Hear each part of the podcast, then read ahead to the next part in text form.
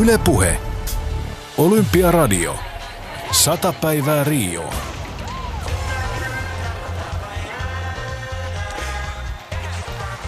Todella sata päivää Rioon ja Helsingin Vantaan lentoasema kuhisee. Lähetystä tehdään täällä yhdessä television kanssa, eli seuraavan sadan minuutin ajan yhdessä Marko Miettisen kanssa.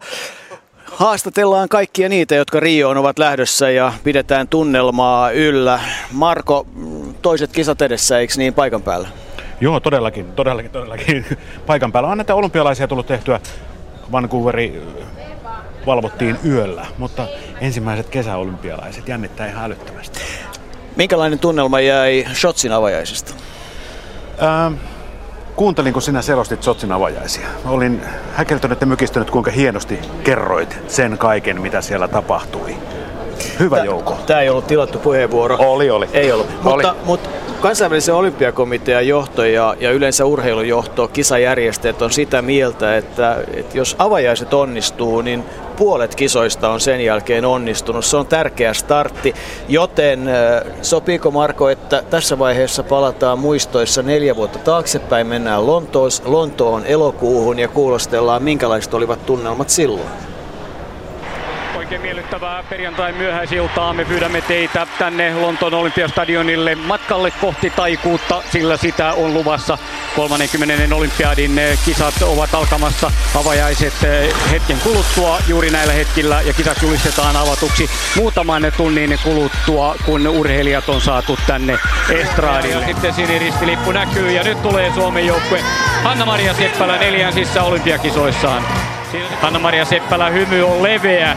Siniristilippu on hänellä käsissään ja se on siinä juuri tuollaisessa tukivyön tupessa, mihin se voi laittaa, että se säästää käsivoimia.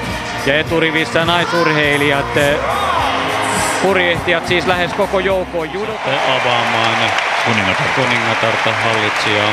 Ja näin siis tulee tapahtumaan hänen eh, urallaan jo toista kertaa. Hän avasi musta 1976 Montrealin eh, I declare open the Games of London, celebrating the 30th Olympiad of the modern era.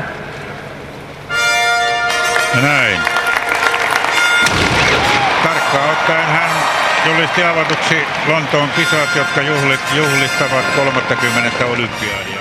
Eli vieläkin on äh, hämärän peitossa se, kuka tulee sytyttämään olympiatulen ja kuka ja mihin se tulee tuo tuli malja. Siinä on jokainen, jokainen näistä, jotka ovat täällä mukana tässä enemmän tai vähemmän, ovat saaneet valita nuoria urheilijoita mukaan tähän seremoniaan.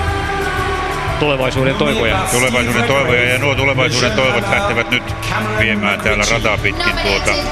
Siellä on Callum Arley, 17-vuotias Jordan Ducky, Desiree Henry, Katie Kirk, Cameron McRitchie, Aidan Reynolds ja Adele Tracy ovat nämä nuoret urheilijat, jotka nyt vievät olympiatulta porukassa eteenpäin. He sytyttivät tämän yhdessä. Me sytyttivät tämän yhdessä, kyllä nämä seitsemän nuorta Joo, urheilijaa. kyllä. Nyt tuo tulimalja lähtee nousemaan tuosta keskeltä. Mietin samalla, kun tämä oli niin iso salaisuus, niin voi olla, että nuoret eivät itsekään tienneet, että he ovat lopullisia sytyttäjiä. He vaan tiesivät, että heillä on tällainen tehtävä tässä, koska tämä on se tarkoin varjeltu salaisuus aina, jota, joka ei yleensä koskaan ole lipsahtanut. Vaikka hyviä arvauksia on ollut ja ne ovat menneet oikein. Tätä, tämä oli täysin mahdotonta arvata ja nyt syttyy tuli sitten täyteen roihuun aivan keskellä stadionia noin kolmeen Ja metriin. se palaa juuri niissä Kyllä. kuparisissa laatoissa tai mitä ne on tommosia, ei ne ole laattoja, vaan tuollaisia ikään kuin säiliöitä, jotka jokaisella joukkueella oli. Ja nyt jokainen joukkue, sen jälkeen kun tuli sammu ottaa sen mukaansa ja tuo tuli on ainutkertainen. Se palaa 17 päivää ja sen jälkeen se on muisto vain.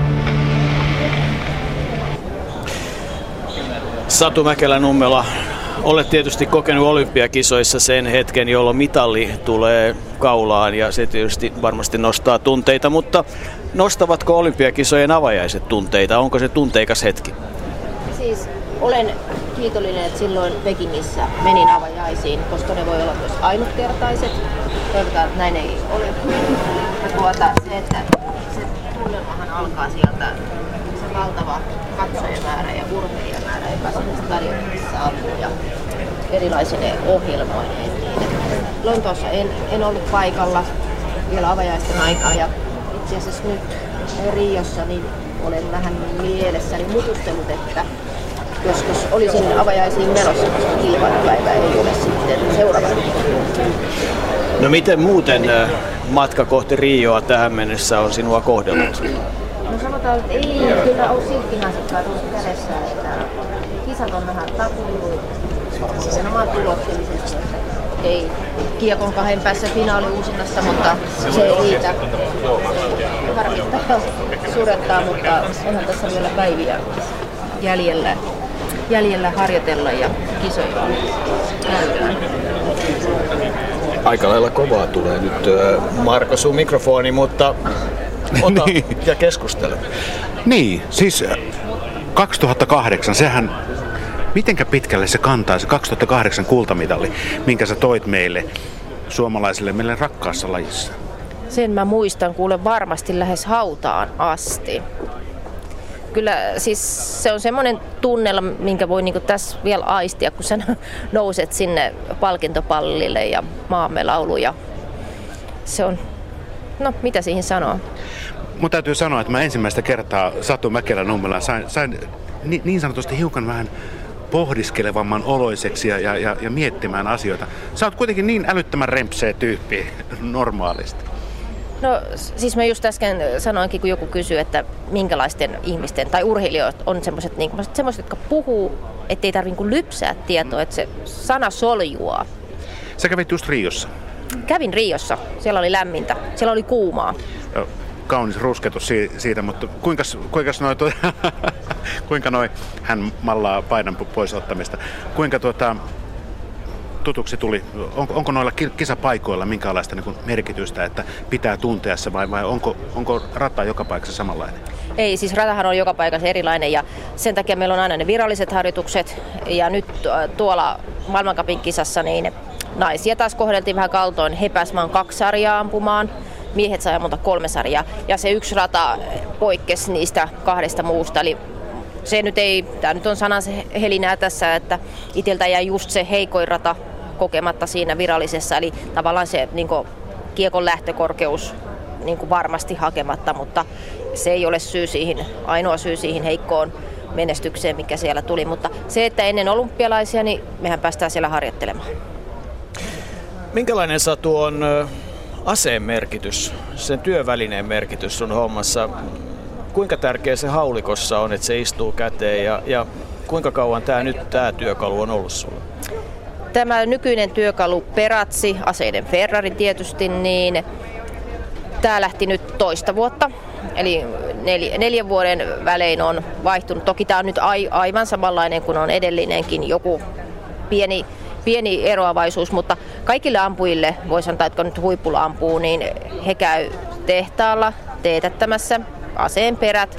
Kaikki on sen ampujan, ampujan mukaan, että, koska ei kenellekään juurikaan käy kaupan hyllystä suoraan otettu, kun pitää olla perän pituus on eri ja, ja säätö, säätövaraa pitää olla.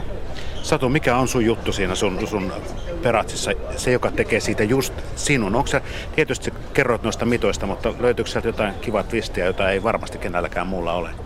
Ei, ei se, siis joo, onhan se kenelläkään muulla ei ole samanlaista asetta, niin se on mun työkalu. Et jos mä annan sen jollekin muulle, niin okei osuu, mutta se ei, ei tunne sitä omakseen. Ihan sama, jos sulle annetaan isot housut jalkaan, niin sä joudut nostelemaan niitä ylös. Niin, ja sit, sit sun aseessa on varmaan kaiverettuna sun nimi kuitenkin. Että... Ei, ei kyllä Eikö ole. Ei, ei. Eikö jossain vaiheessa tullut sulle ase, jossa, joka oli ihan tämmöinen special lahja tai jotain muuta vastaan? No joo, se spesiaali oli silloin 2008 siitä olympiavoitosta ja sinne todella on sinne aseen pohjaan on kaiverettu minun kuvani siellä palkintopallilla kyyneleet silmissä, kädet ylhäällä, että se on kyllä, se on aivan äärettömän hieno ase. Mm. No mitä, tota, mitä vielä teet ennen kuin tämän sadan päivän aikana? Ammut, treenaat, ammut?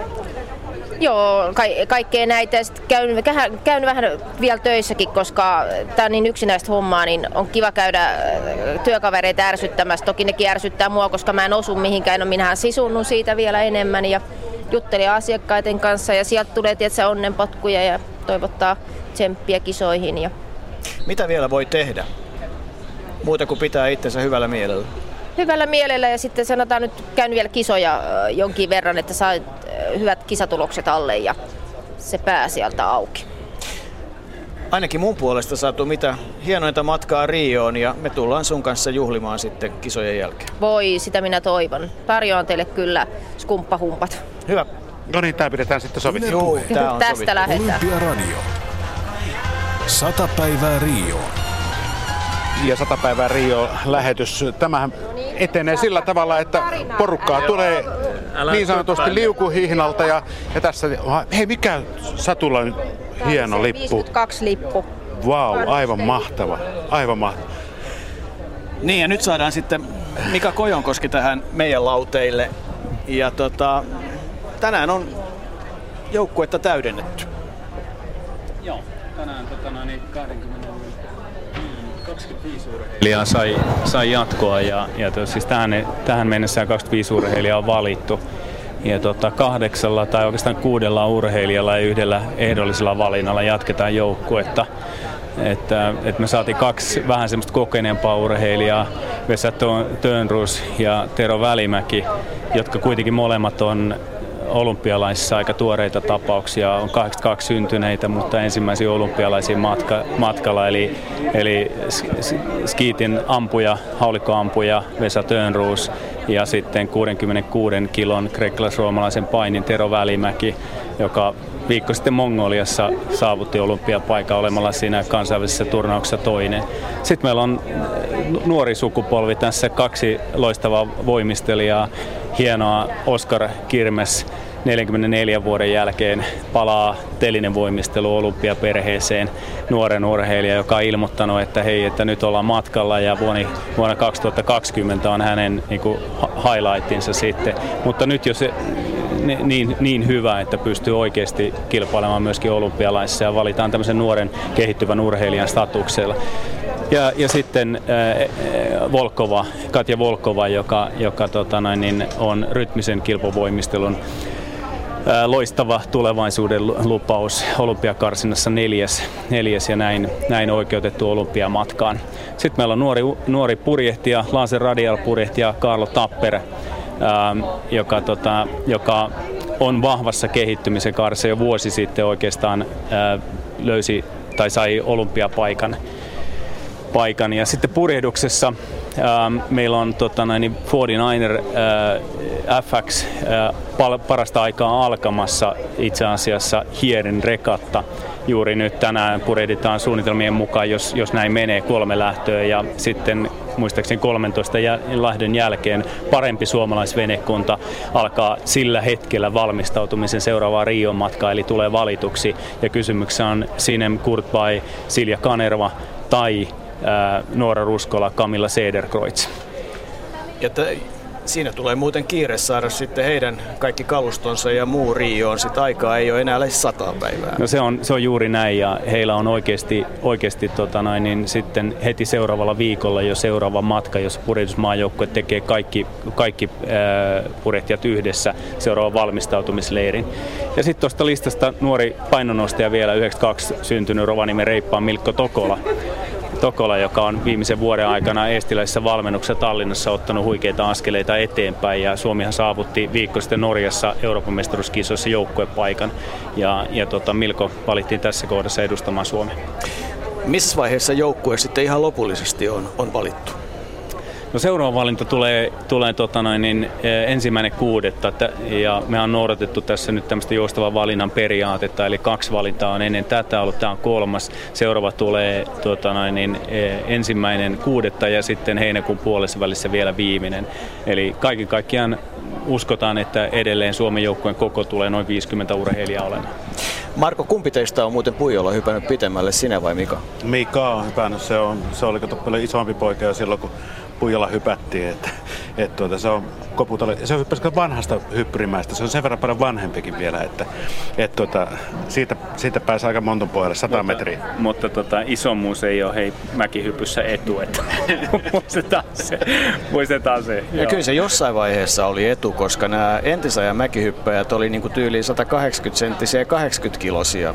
Se oli sitä aikaa. Se oli sitä aikaa. Tota, ehkä, Hei, kesäolympialaisista oli puhe. Eikä ollut, tämä on kesälaji. Niin, tota, Tota, ehkä, ehkä sillä lailla, että Matti Nykäsen suuruus perustui varmaan siihen yhdeltä osiltaan siihen, että hän oli niin kun juuri siinä murrosvaiheessa, jossa mäkimiehistä ei enää harjoituksen kautta rakennettu isoja, vaan kevyitä. Ja yksi osa hänen, hänen tota noin, niin, loistavuutta tuli siinä, että oltiin valmennuksellisesti edelläkävijöitä. Mutta ilmeisesti kaikki matkalla Rioon on ihan Mika Kojankoski järjestyksessä. No kaikki matkalla Rioon ei varmaankaan ole niin järjestyksessä. Paljon, paljon on tehty töitä ja tietenkin se työmäärä on niin ensisijaisesti jokaisen urheilijan, sinne pyrkivän urheilijavalmentajaparin ja lajin työtä. Ja, ja me tiedetään, että meidän urheilijat tekee niin suurella, suurella sydämellä, isolla tavoitteilla töitä joka päivä. Ja sitten me puolestaan yrittää auttaa sitä, että se toimintaympäristö kaikki olisi mahdollista ja sitten kaikki nämä järjestelyt itse kisoissa syntyisi hyvin tai sujuisi hyvin. Ja tietenkin tavoitteena on se, että, että Riossa meillä on sellainen joukkue, joka on, heijastelee hyvää yhteistyökykyä, hyvää positiivisuutta, intohimoa ja sitten rohkeasti uskaltaa heittäytyä niihin tilanteisiin, jota ne kilpailut sitten kunkin yksilön kohdalla tarjoaa.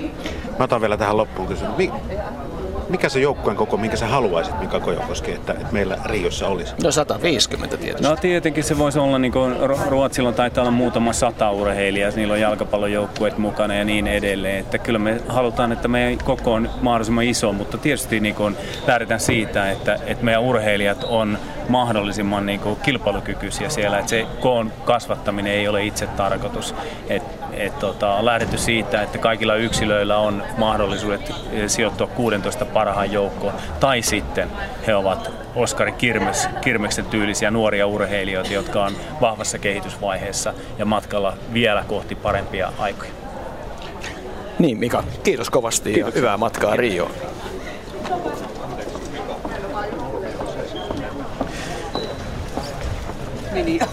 Maija Innanen, mukava nähdä Mukava nähdä sinua lentoasemalla. Olet pannut stadionin palasiksi ja nyt voit olla täällä.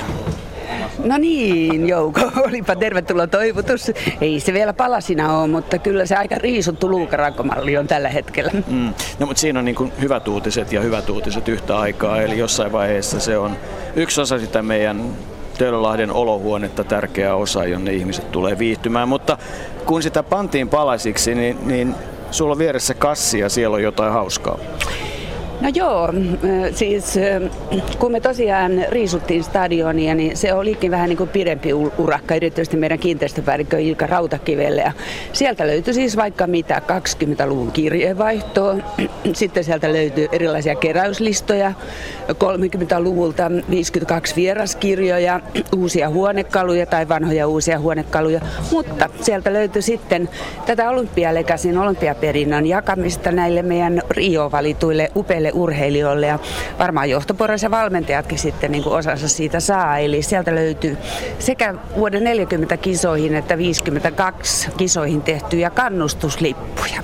Ja niitä mä nyt sitten tuolle Ruuskasen Antille vuoden 2014 stadionurheilijalle annoin. Ja tuossa hän näytti juuri suorassa TV-lähetyksessä niitä sitten kollegoille eteenpäin antaneen. Niin, niin ja näyttää, siltä, niin, näyttää siltä, että on tässä suorassa radiolähetyksessä. Nyt Antti Maija antoi sulle tota viirejä vietäväksi joukkueelle ja ohje oli kai, että et hävitä niitä, mutta onko ne vielä tallella? Kyllä ne tallessa on tuossa, että itse asiassa justiinsa telekkarille näyttelin kuinka hienoja ne on ja hyvin säilyneet. Näyttää niin, ja... olevan tosi hyvä. hyvältä näyttää. Kyllä. Ja kaikki ylimääräiset voit tuoda meille, että niille on kyllä käyttöä. Että... Mutta Maijolta pitää kysyä vielä, mistä ne sieltä löytyy? No kyllä ne löytyvät sieltä niin kuin uumenien uumenista ihan niin kuin loppuvaiheessa arkistojen kätköistä ja joka päivä sieltä löytyi mitä oudompia juttuja. E, löytyi kyllä sitten tosi kummallistakin, löysi kymmeniä vuosia vanhoja konjakkeja, jotka toki täytyy heittää pois. ne on pekajäämistä. Ai, niin, ai, ai, ne on pekajäämistä, mutta nämä liput mitä Antille annoin, niin meillä on niitä kahta sarjaa. Vuodelta 40, koska silloinhan olympialaiset piti olla ja sitten vuodelta 52 ja sitten on vielä tämmöisiä niin kuin olympia-olympia-lippuja. Niin että urheilijat saa nämä ensin. Arvokkaimmat, kun halutaan jakaa tätä stadikan perintöä nyt. Ja tuota, niin sitten johtajat saa, jos lippuja jää. Eikö se ihan reilu meininki? Kyllä se hyvälle kuulostaa ja tosi hienoja lippuja kyllä oli. Että onhan se hieno tilanne, että saadaan tuonne palaa suomalaista olympiahistoriaa myös tänne Rio reissuun.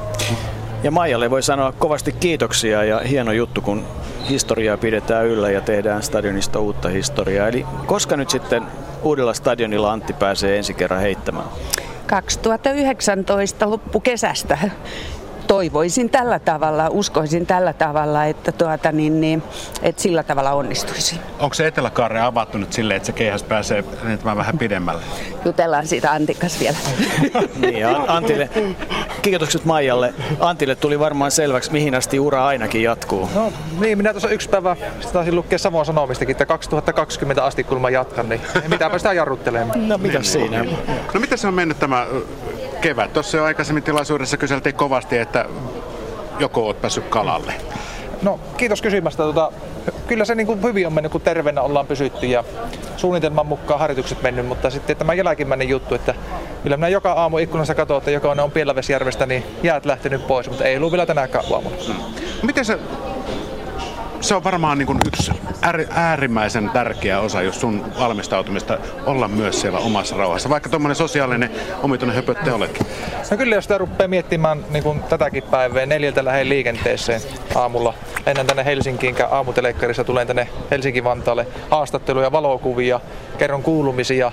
Niin mikä sen parempi vastakohta oot, kun lähdet järvelle tai mehtään kaikessa rauhassa, kuuntelet sitä, välillä on niitäkin sille, että mitä järvi sanoo tai mehtä sanoo, niin kyllä se kummasti rauhoittaa. Ja sitten joskus siinä kun tarppi tulloo, niin se kummasti niin kuin tilannetta taas kohauttaa ja tulloo taas uusia, uusia tunneelämyksiä. Ja sitten vielä se pielven ennätys, se on aina sulle Joo. toistaiseksi ainakin. Ky- kyllä sitä pitkään piti jahata ja kyllähän se niin kuin hienolle tuntuu se hetki siinä, kun pystyy sen Suomen mestaruuskisoissa viimeisellä kierroksella niin heittämään oma ennätyksen, Pielaveen ennätyksen ja vielä varmistamaan Suomen mestaruuden.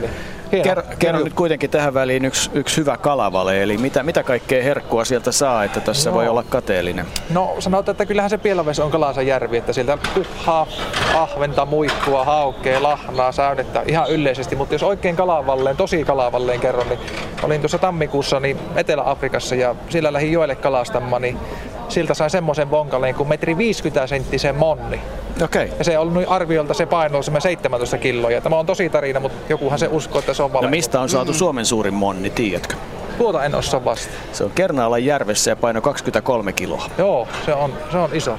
Se on nimittäin sä, sä, Kyllä. Se oli nimittäin sä, ei kato, tää on semmoista aikaa, kun nuoret pojat luki pikkujättiläistä, urheilun pikkujättiläistä ja tavallista pikkujättiläistä ja mikä on pisin joki ja korkein tunturi ja isoin kala, niin nämä tulee mieleen, mutta se monni tuli mieleen siitä, että se oli niin hauskan näköinen kala ja tosiaan se on lähes 25 kilonen Kernaalan järvessä. Tämmönen, mutta hei, mennään... Eikö se ollut, eikö se ollut aika reilua, että sain 17 kiloa, ole lähellä Suomen suurin. No, mutta se on 1800-luvun tai puolella, ellei 1900-luvun alussa. Mutta se on harvinaisia, se on tosi harvinaisia. On, mutta, mutta tota, voin kertoa sulle joskus toisenkin kalavalheen. No niin. En kerro nyt. Tota, äh, mut kun lähdet kisoihin ja, ja nyt on mitalleja saatu ja Pielaveden ennätys on heitetty, niin onko se helpompi, mukavampi, rennompi lähteä, kun on niinku itselleen todistanut, että et, et on jotain muutakin kuin osaloittajamitalleja? No on, on se, se on ihan eri tilanne, kun on pari arvokisaa mitallia ja kuitenkin pystynyt arvokisoissa se oma ennätyksenkin heittämään, niin tietää, että se ei ole mikään mahdottomuus, että Amsterdamissa tai Riossa pystyisi heittämään pitkälle ja miksei uutta Pielaveen ennätystä. Että sen on itselleen pystynyt tekemään ja saamaan sen pakko pois. Eli se urheilijalle se pakko on semmoinen, että nyt on pakko saada ensimmäinen arvokisa, mitä nyt on pakko onnistua. Niin sen kun saa vältettyä, niin silloin monesti tulosta tulee ja keskittyy vaan siihen omaan, omaan tekemiseen, eikä mieti niitä liikaa niitä metriä, vaan yrittää saada ne, ne tehot itsestä irti, mitä siinä tilanteessa pystyy. Niin, että se tavallaan se titteli Ronssi Ruskanen, niin sekään ei ole huono. Ei, ei, se on, se on niinku osa historiaa ja, ja, ja toisaalta se oli mulle tärkeä mitalli. Ilman sitä ei ole varmasti olisi tullut Euroopan mestaruutta ja näin poispäin. Että tietysti nyt jälkikäteenhän se harmittaa hirveästi 47 senttimetriä niin, niin. olympiakullasta. Jos mulla olisi vajerit sellaisessa, mä olisin tuossa lasikopissa, eli oli se hissi. Niin. Eikö niin? kyllä, jossittelu on ihan... Kyllä, jossittelu, kyllä, kyllä. Että mm. Se on aina mukava ja toisin taas olisi voinut hyvin olla viiesi siinä kisassa, oli niin tasainen. Niin. Aika pitkään olette nyt treenannut Etelä-Afrikassa, eli Etelä-Afrikasta on tullut hyvä pesä. Miten se kohteli teitä tänä, tällä kerralla? No kyllä se hyvin meni, että pieni vapaa vatsa Pepe oli siinä tuli mulla siinä harvinaista kyllä, että yksi päivä siinä meni vatsan takia vähän blörinäksi, mutta niin sitä se levittiin hyvin ja, ja, ja se on, lämpötila on hyvä kokeneelle urheilijalle, tuttu harjoituspaikka, turvallinen paikka, missä me harjoitellaan ja niin, siinä on monena vuotena niin hyviä muistoja tullut, hyviä tuloksia, hyviä harjoituksia, niin se on niin semmoinen tuttu ja turvallinen paikka. Tässä on sata päivää Rioon. Mitä on tehtävissä? Kyllähän tässä pystytään tuota, niin, monesti pillaamaan asioita tai sitten vielä niin, sanotaanko, että petraamaan. Ja yksi ulkomaanleiri ja sitten kotimassa harjoitellaan ja rimpuilla ja sitten ruvetaan kilpailemaan. Että kyllä meillä on tarkat suunnitelmat ja, ja, ja ei tässä ainakaan kannata ruveta aikataulua kirimään, kun nyt ollaan aikataulussa, niin mennään niiden suunnitelmien mukaan ja that's it. Hyvää matkaa kohti Rioa ja jos tulee ylimääräistä kuhaa kauheasti, niin pistä pakkaseen ja lähetä sähköpostia, niin kerron osoitteen. No niin, näin te. Kiitoksia. näin on taattu sitten Pielaveen järveltä, järveltä noin kuhat, kuhat hommat. Roope, Porpo, mitäs tota, sä oot meidän ylemiehiä ja mies hymyilee kuin hangon keksi suoraan sanottuna. Hienoja uutisia vähän aikaa sitten tuli äh, tulevista olympialaisista, mutta nyt on sata päivää Rio. Sä oot siellä ravannut muutamaan otteeseen, miltä tilanne näyttää Riossa? No kävin siellä pari viikkoa sitten viimeksi ja, ja hyvältä itse asiassa näyttää, me, ainakin meidän kannalta ja sanoisin myös useimpien suomalaissuorituspaikkojen osalta näytti oikein hyvältä. Sen jälkeen on tietenkin sitten siellä ollut vähän vastoinkäymisiä, muun muassa huonosti rakennettuja asioita, jotka on, jotka on romahtanut ja muuta tämmöistä valitettavasti, mutta, mutta uskoisin, että meillä on hyvät edellytykset toimia siellä ja siksi, siksi uskon, että voimme tarjota kaikkien aikojen kisat suomalaisille. Mikä, mikä tästä tekee niin erityisen tästä tästä projektista. Itse asiassa Sotsi oli mun mielestä ainakin jo semmoinen niin suuntaan näyttävä, että niin otettiin alustoja haltuun ja, ja, ja, oli Sotsi-arena ja, ja kaikki muu. Ja Rio-areenakin on varmaan luvassa. Näin on, ja, ja ehkä se monikanavaisuus. Meidän, meidän tavoitteena siis on tarjota kaikkien aikojen kisat suomalaisille, ja että suomalaiset voisivat katsoa ja kuunnella kisoja missä ja milloin vain niin kuin haluavat.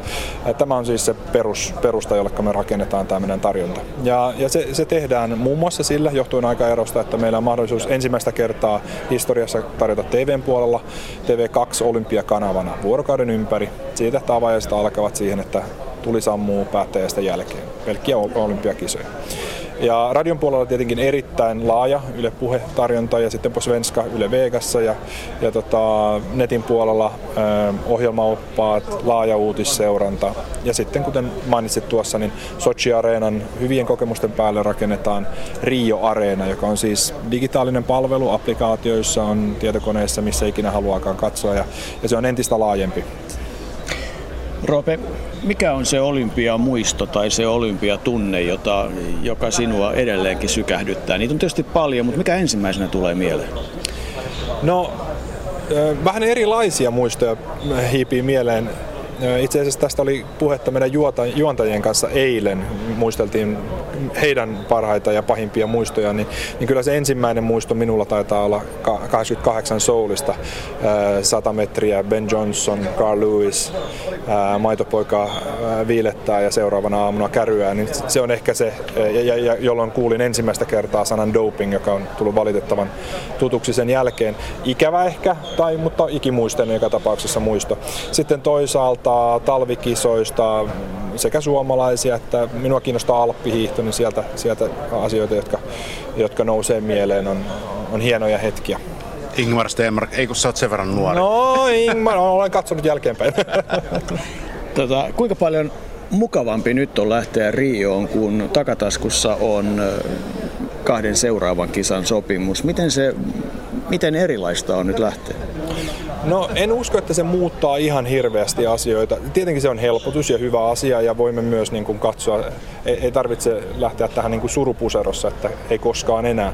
Mutta, mutta ei se käytännön työssä tule vaikuttaa ihan hirveästi. Ehkä sen verran nyt lähiviikkoina, lähiaikoina tulee vaikuttamaan, että minun pitää ruveta suunnittelemaan myös niitä 18 kisoja, jotka on tähän asti ollut, ollut poissa niin kuin meidän, meidän paletista ja, ja se tulee aiheuttamaan jonkin verran lisää kiireitä. Niin ja ne on yllättävän pian. Ne tulee yllättävän pian kesäkisojen jälkeen. Niihinhän on vähemmän kuin kaksi, kuuka- kaksi vuotta aikaa tällä hetkellä. Niin ja varsinkin kun siinä välissä on kuitenkin vielä muun muassa tämmöisiä kuin Lahden MM-kilpailut ja yleisurheilun EM-kilpailut ja jalkapallon EM-kisaa, kaikkea muuta pientä kivaa koripalloa muun muassa. Joo, kyllä tässä on kiireiset, kiireiset ajat edessä ja, ja tuota, unohtamatta nyt sitten paralympialaisia, jotka tulee heti Rion olympiakisojen jälkeen, jotka ovat meille entistä laajemmat myös. 133 päivää niiden alkuun muuten. Mites toi äh, rahapuoli? Paljon se on per veronmaksaja, mitä, mitä nyt tämä Rion olympialaiset tulee maksamaan? Jos sanon sen, se on liian helppoa matematiikkaa, mutta ei tässä montaa euroa käytetä per, per veronmaksaja, sen voi sanoa. Ja, ja voin sanoa myös sen, että nämä ovat, nämä ovat edu, meille edullisemmat kisat tuottaa kuin, kuin Lontoon kisat neljä vuotta sitten, joten erittäin kustannustehokkaasti huomioiden etenkin sen, että miten paljon niitä lähetystunteja tulee. Sanoin tuossa äsken tuossa tiedotustilaisuudessa, että jonkun laskelman mukaan meillä tulee Rion kisoista 255 tuntia vuorokaudessa lähetystä, kun lasketaan kaikki eri välineet yhteen. Siinä ei muuten hirveästi nukkuma-aikaa sitten jää. Ei, ei, ei, jonkun, jonkin kuukauden jälkeenpäinkin saa katsoa, että ehtii kiinni. Joo, no mutta kaiken kaikkiaan siis moni on sanonut, että Rio on yksi maailman niin sanotusti makeimmista kaupungeista sinustakin jotenkin paistoi se, että olet jollain tavalla innostunut kaikkien niiden varjopuolien kautta, että, että jos sitä katsoo tiettyjen lasien läpi, luontoa ja, ja aurinkoa ja vuoria, niin, niin se on kuulemma upea paikka, joka varmaan TVstä ja radiosta tulee välittymään. Ehdottomasti siellä on maailman, maailman kauneimmat maisemat, maailman huikeimmat, huikeimmat paikat, mutta samalla juuri tämä pieni ambivalenssi sen välillä, että kaikki tämä kauneus ja tavallaan se myös, mitä siinä on hukattu, maailman kauneimpia rantoja, jotka ovat likaisia, vedet ovat likaisia. Erittäin sääliä. Toivotaan, että olympialaiset voisivat omalta osaltaan toimia jonkinlaisena boosterina sille, että tämä nämä hommat hoidetaan kuntoon. Miten se Euroopan pelottaa tämä poliittinen tilanne, mikä tällä hetkellä Brasiliassa on, on käynnissä? Voit sä lähettää meidät turvallisen mielen matkaan? No okei, okay, sä lähdet itsekin. Äh, voisin lähettää teidät turvallisen mielen matkaan ja lähden itsekin turvallisen mielen matkaan. Äh, en, en, en usko, että se tulee järinpäin vaikuttamaan nyt, nyt tähän käsillä olevaan, ne on niin lähellä. Mutta kyllä siellä äh, toissa viikolla kun oltiin, niin oli sekä puolesta että vastaan mielenosoituksia, jotka aiheuttavat paljon, ää, paljon ongelmia muun muassa liikenteessä. Niin jos ne jatkuvat ja jatkuvat tämän yli, niin sitten on vaikeaa kyllä. Yksi sellainen asia, joka Riossa tulee mukaan, kun nyt olympia-asiaa käsitellään, on se, että kyllä Rio niin kuin tavallaan Suomelle valtiona on aikamoinen mahdollisuus. Suomi-talo ja kaikki se tavallaan niin cleantechiin kuin opetukseen ja muuhun liittyvä vienti. Tärkeä asia. Ehdottomasti olen sitä mieltä, että tämä on huikea mahdollisuus ja potentiaali siinä on, on, on suuri. Joten äh, toivotan olympiakomitealle ja heidän kumppaneilleen onnea siinä, siinä yrityksessä. Illalla siitä jatketaan jonkin verran, kun puheen ilta jatkuu kello 18 jälkeen sitten samoilla teemoilla kuin nyt, mutta lavennetaan sitä vielä hiekan. Roope, hyvää matkaa ja kiitoksia. Kiitoksia ja hyviä olympialaisia kaikille. Yle Puhe. Olympiaradio. Sata päivää Rioon. Kyllä se on joko sillä tavalla, että et siis, äh, me, Joo, me, me, tiedän, me, me, me ollaan pätkiä. Mä hei. tiedän, että mun korkokengät jäi kotiin kyllä, joo. Mutta koripalloilijoita kun haastattelin, mä yleensä seison tuolin päälle ja sit, silloin tulee hyvin tasa-arvoinen olo, mutta, mutta nyt aion tyytyä tähän lentoaseman lattiaan. Mutta Riikka Lehtonen, ää, Taru Lahti, lentoasema on tullut teille tutuksi, sitä, sitä joka ei voi voinut vä- välttää. No ei ole kyllä voinut välttää, että viimeiset kolme päivää oltiin tuossa vielä, vielä kun Kiinasta tultiin, niin sieltä ensimmäinen lento oli myöhässä ja, ja, ja missattiin jatkoyhteys ja vähän sitten odoteltiin Pekingissä, että me ollaan eilen saavuttu Kiinasta ja oltiin hyvin iloisia, että tänään tämä tilaisuus on lentokentällä. Mutta tota, onni onnettomuudessa mulla on tietokone tonne lentokoneeseen, niin pääsen sitä toivottavasti noutamaan tässä samalla. Toivon mukaan saat sen, ne on aina hankalia tilanteita. Teillä meni hienosti ö, Kiinassa. Joo, että otettiin tällä kaudella taas steppi eteenpäin, että ensimmäisessä turnauksessa ysisiä ja toisessa vitossia ja molemmat, tota, molemmat turnaukset päättyi tiukkaan voittoon, että hävitti, äh, hä- häviän, että hävittiin se tiukasti 2-1 ja viimeinen erä kahden pisteen erolla, että ne olisi voinut kääntyä kummin päin vaan, että tavallaan niin kuin, oli tosi hyvät, tosi hyvät turnaukset, mutta olisi, olisi vielä maistunut enemmän, mutta Miten paljon se rassaa tavallaan sitä, että te olette nyt ihan siinä kinthalla saada olympiapaikan? Pitää, pitää vielä, vielä petrata ja, ja pitää vielä saada, saada tuloksia. No jotenkin mä sanoisin, että, että ei nimenomaan rassaa, vaan, vaan tota, mä sanon, että se on hienoa, että me ollaan saavutettu semmoinen taso, että se on mahdollista, niin se jotenkin luo lisää sitä uskoa, että, että, että me ollaan siellä ja, ja tällä hetkellä nyt sitten, jos ajatellaan ihan alkukautta, niin myös meidän peli on tasottunut että et siellä tuli semmoisia vieläkin niin kuin isoja notkahduksia, mitä nyt sitten ei ole niin kuin tullut. Niin jotenkin se luo ehkä niin kuin enemmän sitä uskoa ja, ja se, että me ollaan saatu nyt viimeisen kuukauden aikana myöskin iso steppi siihen pelaamiseen lisää vähän muuttamalla omia juttuja, niin niin tota, se mun mielestä luo enemmän sitä uskoa, että, että meillä on mahku niin kuin koko ajan parantaa lisää. Ja tässä iässä se on vielä makea huomata, että, että se menee koko ajan eteenpäin. Missä iässä?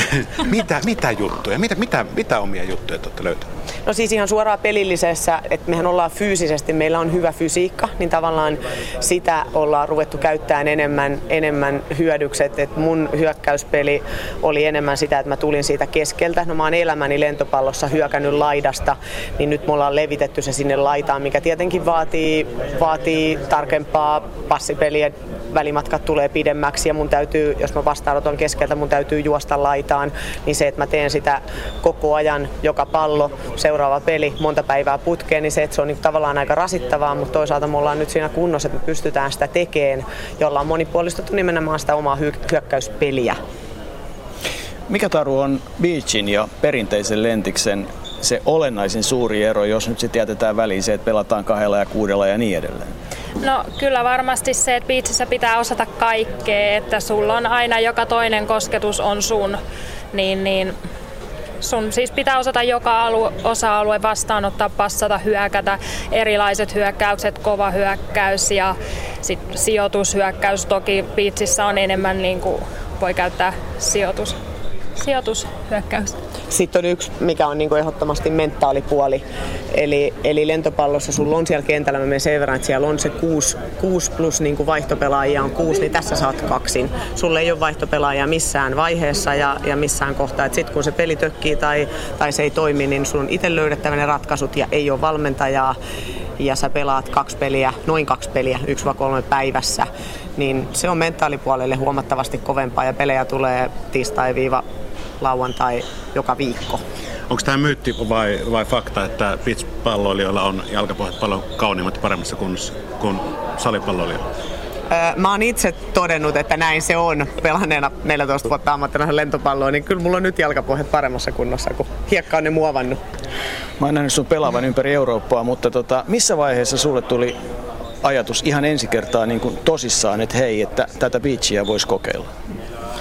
No se on kulkenut niin kuin aina tässä mukana ja se on ollut semmoinen hyvin mielenkiintoinen treenimuoto mulle. Mä oon tykännyt siitä nimenomaan just tää, tää niin kuin mitä Taru sanoi, että siinä tulee niitä suorituksia paljon ja ja tota, se on ollut, sitten pelataan ulkona, on hiekkaa, on musiikkia ja, ja tota, vähän niin kuin erilainen, erilainen niin kuin se ympäristö ja sitten se, että multa puuttuu arvokisamenestys. Et mä oon menestynyt, menestynyt seuratasolla, mutta tämä oli ainut tie tässä vaiheessa, koska naisten lentopallo on nyt menossa, mutta siihen mä en kyllä enää kerkiä. Niin tota, mutta, mutta tämä beach volley, niin kuin, että tehdä jotain niiden arvokisamitalien edelle. Mutta sanotaan, että on, on tästä juteltu jo 15 vuotta sitten niin kuin ensimmäisiä kertoja ja 10 vuotta sitten, niin kuin, että, mutta kun ei sitten vaan ollut paria, että joka, joka siihen lähtee, niin sitten se on ollut, että okei, sitten se on lentopallo. No miten se teidän ö, yhteistyö alkoi? Mistä se, mi, mistä se lähti? 2009 vuonna ihan ekan kerran pelattiin, että meidän nykyinen valmentaja Kai Liukkonen tunsi molemmat ja Kaipe valmensi mua silloin ja tunsi Riikan jo ihan pienestä pitäen, niin hänen, hänen kauttaan me ekan kerran pelattiin yhdessä. Nyt ollaan lentoasemalla ja täältä te taas lähette. Minne seuraavaksi? Mitä kaikkea tapahtuu vielä ennen Rio? No sunnuntaina lähdetään Sotsiin Venäjälle, sieltä suoraan Antaliaan. Sitten tullaan Suomeen noin viisi päivää. Moskovaan lähdetään. Moskovasta lähdetään Biiliin, EM-kisoihin ja sitten Hampuriin ja Hampurista Norjaan ja sitä rataa. Vielä tähän, missä kohdassa teillä on mahdollisuus varmistaa olympiapaikka? Joko 12. kesäkuuta, milloin menee rankingi umpeen, silloin pitäisi olla siellä 17 vähintään. jos ei olla, sitten on Continental Cupin finaaliturnaus ö, juhannuksena Stavangerissa Norjassa. Jos voitetaan, päästään olympialaisiin. Kakkonen ja kolme, kolmonen menee pelaa vielä maailmankapin ja se on heinäkuun alussa. Eli siinä on niin kolme, niin sanotusti kolme steppiä, kolme mahdollisuutta, mutta haluamme käyttää niistä ensimmäisen. Jos ei, niin toisen. Jos ei, niin viimeistään sitä se kolme. Hyvää matkaa. Kiitos. Kiitos. Yle Puhe. Olympiaradio. Sata päivää Rioon. Impisepin syliin. Okei. Okay.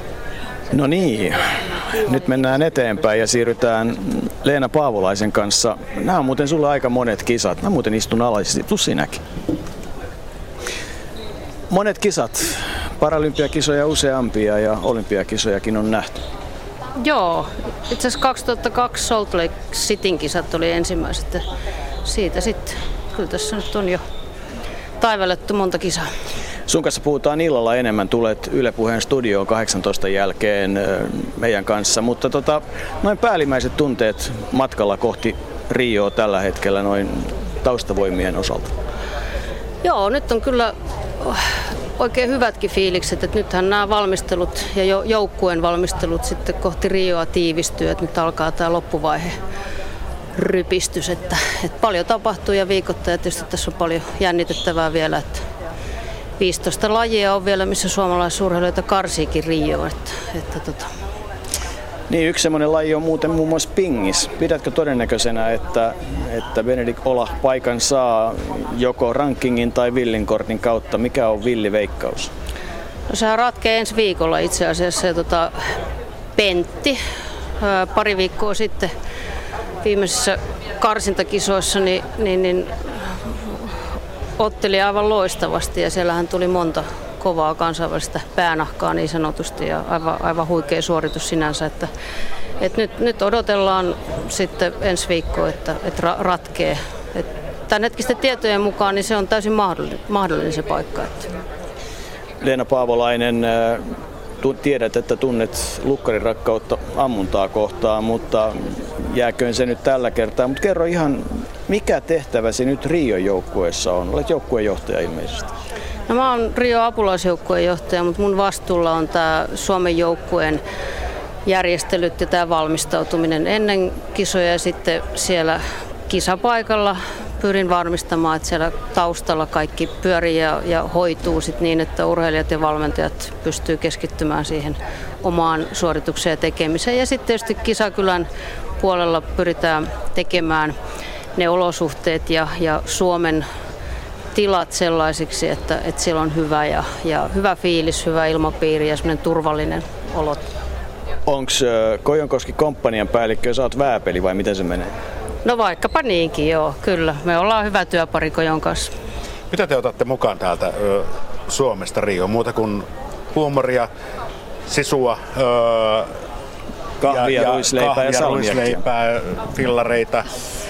Joo, meillä itse asiassa nyt, nyt on kuumimmillaan rahtivalmistelut parhaillaan, että toukokuussa lähtee meidän oma rahti. Siinä mainitsitkin, että kisakylään viedään so, Sotsin malliin tunturin pyöriä ja, ja sitten on paljon muuta semmoista taustatoimistoja ja, ja muuta tavaraa, ur, urheilu, välinettä ja muuta tietysti. Ja sitten myös veneitten ja hevosten rahtivalmistelut on parhaillaan menossa. Että se on aika iso, iso operaatio myös, kun tuonne Valtameren taakse niitä viedään.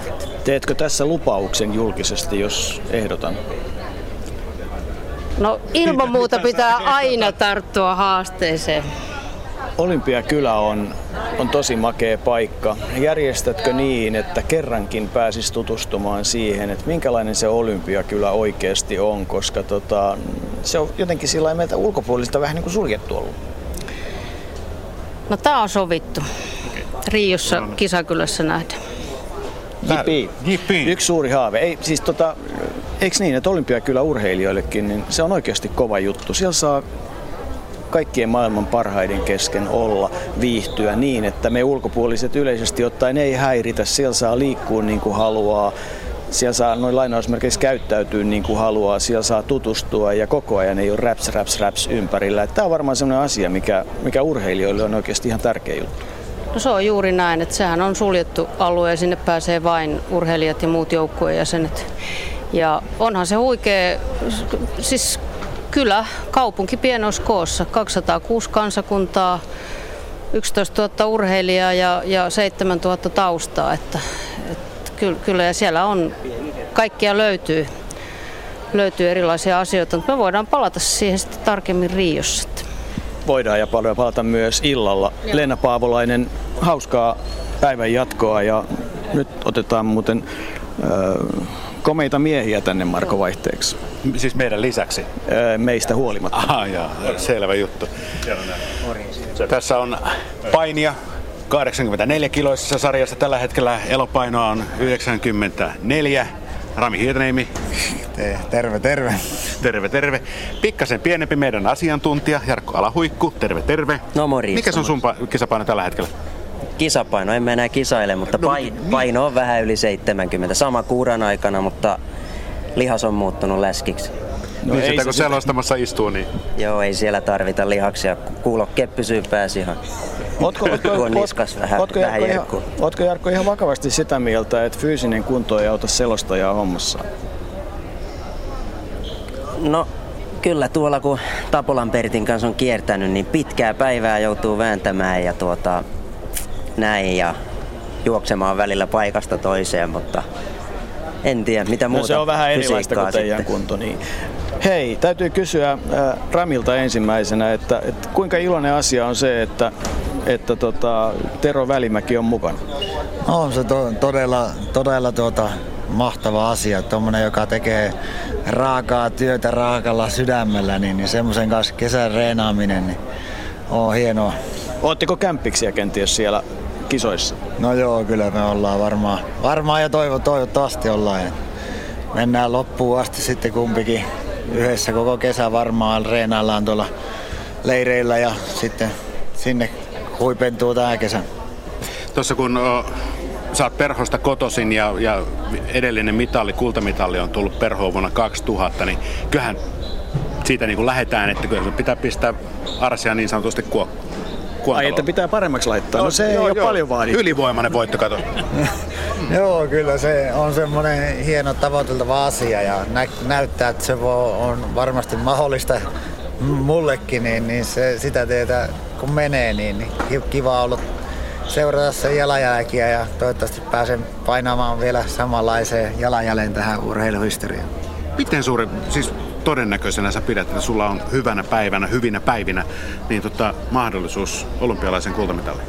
No M-pronssi ja kaksi kertaa M-vitonen, niin luo se itselle semmoista uskoa, että kaikki on mahdollista, kun hyvä päivä natsaa, niin, niin mikä ei ole niin kuin mahdoton, mahdotonta. Ja tuntuu ihan hienolta lähteä kisojen sitä myötä.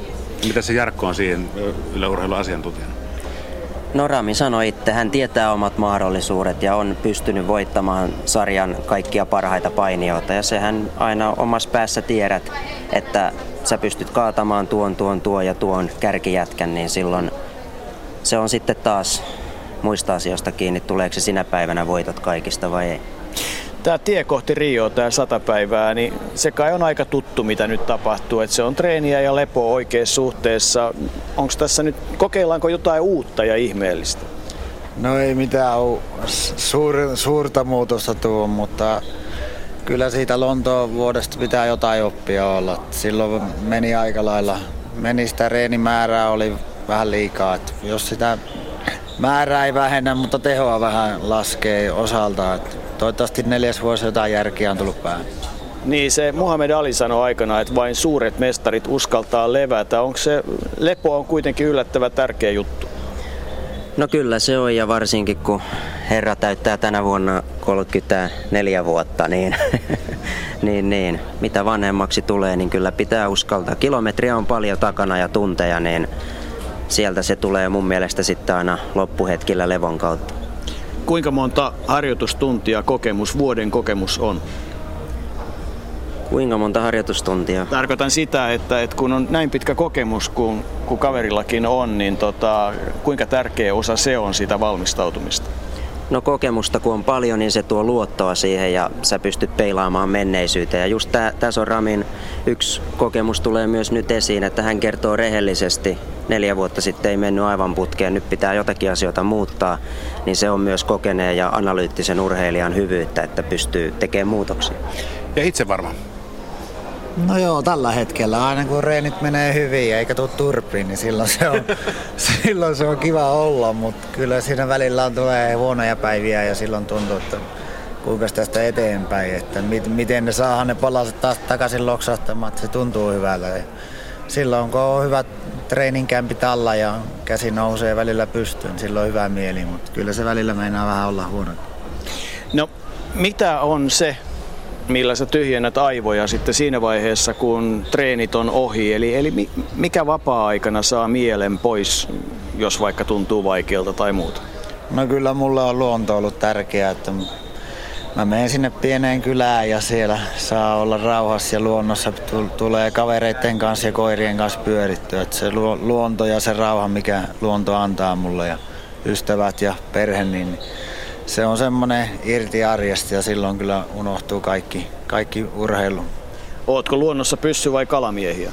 No vähän kumpiakin, että nyt on taas vähän rauhallisempaa. Syksyllä taas sitten jatkuu, mutta nyt ollaan ihan vaellusmerkeissä. Kerro sekin nyt joku kalavale, kun Ruskasen Antti sanoi saaneensa semmoisen puolitoistametrisen monnin Etelä-Afrikassa, niin kerro sekin nyt joku hyvä kalavale. ei, ei kalavaleita hirveästi, mutta en tiedä onko se saan 11 piikkistä sonnia, että sen verran. No niin. Hirven, hirven piikkiä, mutta antaa an, tuon Ruskasen poja ottaa niitä kaloja sieltä veestä. Sitten kun se tulee vähän isommaksi, se voi ruveta hirviäkin yrittää hienoa. Hyvää matkaa teille molemmille kohti Rioa ja siellä nähdään ja siellä iloitaan. Kiitos. Yle Puhe. Olympiaradio. Sata päivää Rio. Kalavalheista mennään tota veneisiin. Aika iloisin mielin ilmeisesti purjehduksessa kohti Rio Aerolehtinen. Ehdottomasti odotukset on taas korkealla ja, ja meillä on vahva joukkue lähdössä, niin jatketaan siitä, mihin Lontossa jäätiin. Tarkoittaako se, että jatketaan sillä lailla, että tullaan vielä viisi senttiä aikaisemmin maaliin? Toivotaan näin. No mitä kaiken kaikkiaan, miltä tämä projekti purjehdus kohti Rioa näyttää? Onko kaikki nyt mennyt suunnilleen niin kuin olisi voinut toivoa? No näin voisi sanoa. Mä muistelisin, että 2014 kun lähdettiin olympialuokkeen MM-kisoihin, silloinen päävalmentaja Sari Multala sanoi, että sieltä pitäisi saada neljä maapaikkaa ja sitten myöhemmin kaksi lisää ja juuri näin on mennyt. Ja vielä on sitten mielenkiintoista, kumpi Skurpei Kanerva vai Ruskola menee jatkoon? No en mä lähde veikkaamaan, mutta tota, molemmat on, se on aika tasavaiva tilanne. Ehkä vähän keleistä riippuu, että jos se tulee enemmän, niin mä luulen, että Kurt vai Kanerva ja, ja päinvastoin. Mitä sitten Riossa tapahtuu? Tuleeko siellä enemmän vai vähemmän? No sitäkään ei tyypillisesti oikein osaa lähteä sanomaan, että tilastollisesti ehkä odotellaan vähän kevyempiä kelejä, mutta ää, yleensä nämä menee aina just päinvastoin, kun tilastot sanoo, että ei niihin kannata paljon luottaa. No mitäs kaikkea veneen kölissä on siinä vaiheessa, jos köliveneestä on kysymys, kun maaliin tullaan? Ne Rion vedet on ilmeisesti jonkinlaista pöperöä.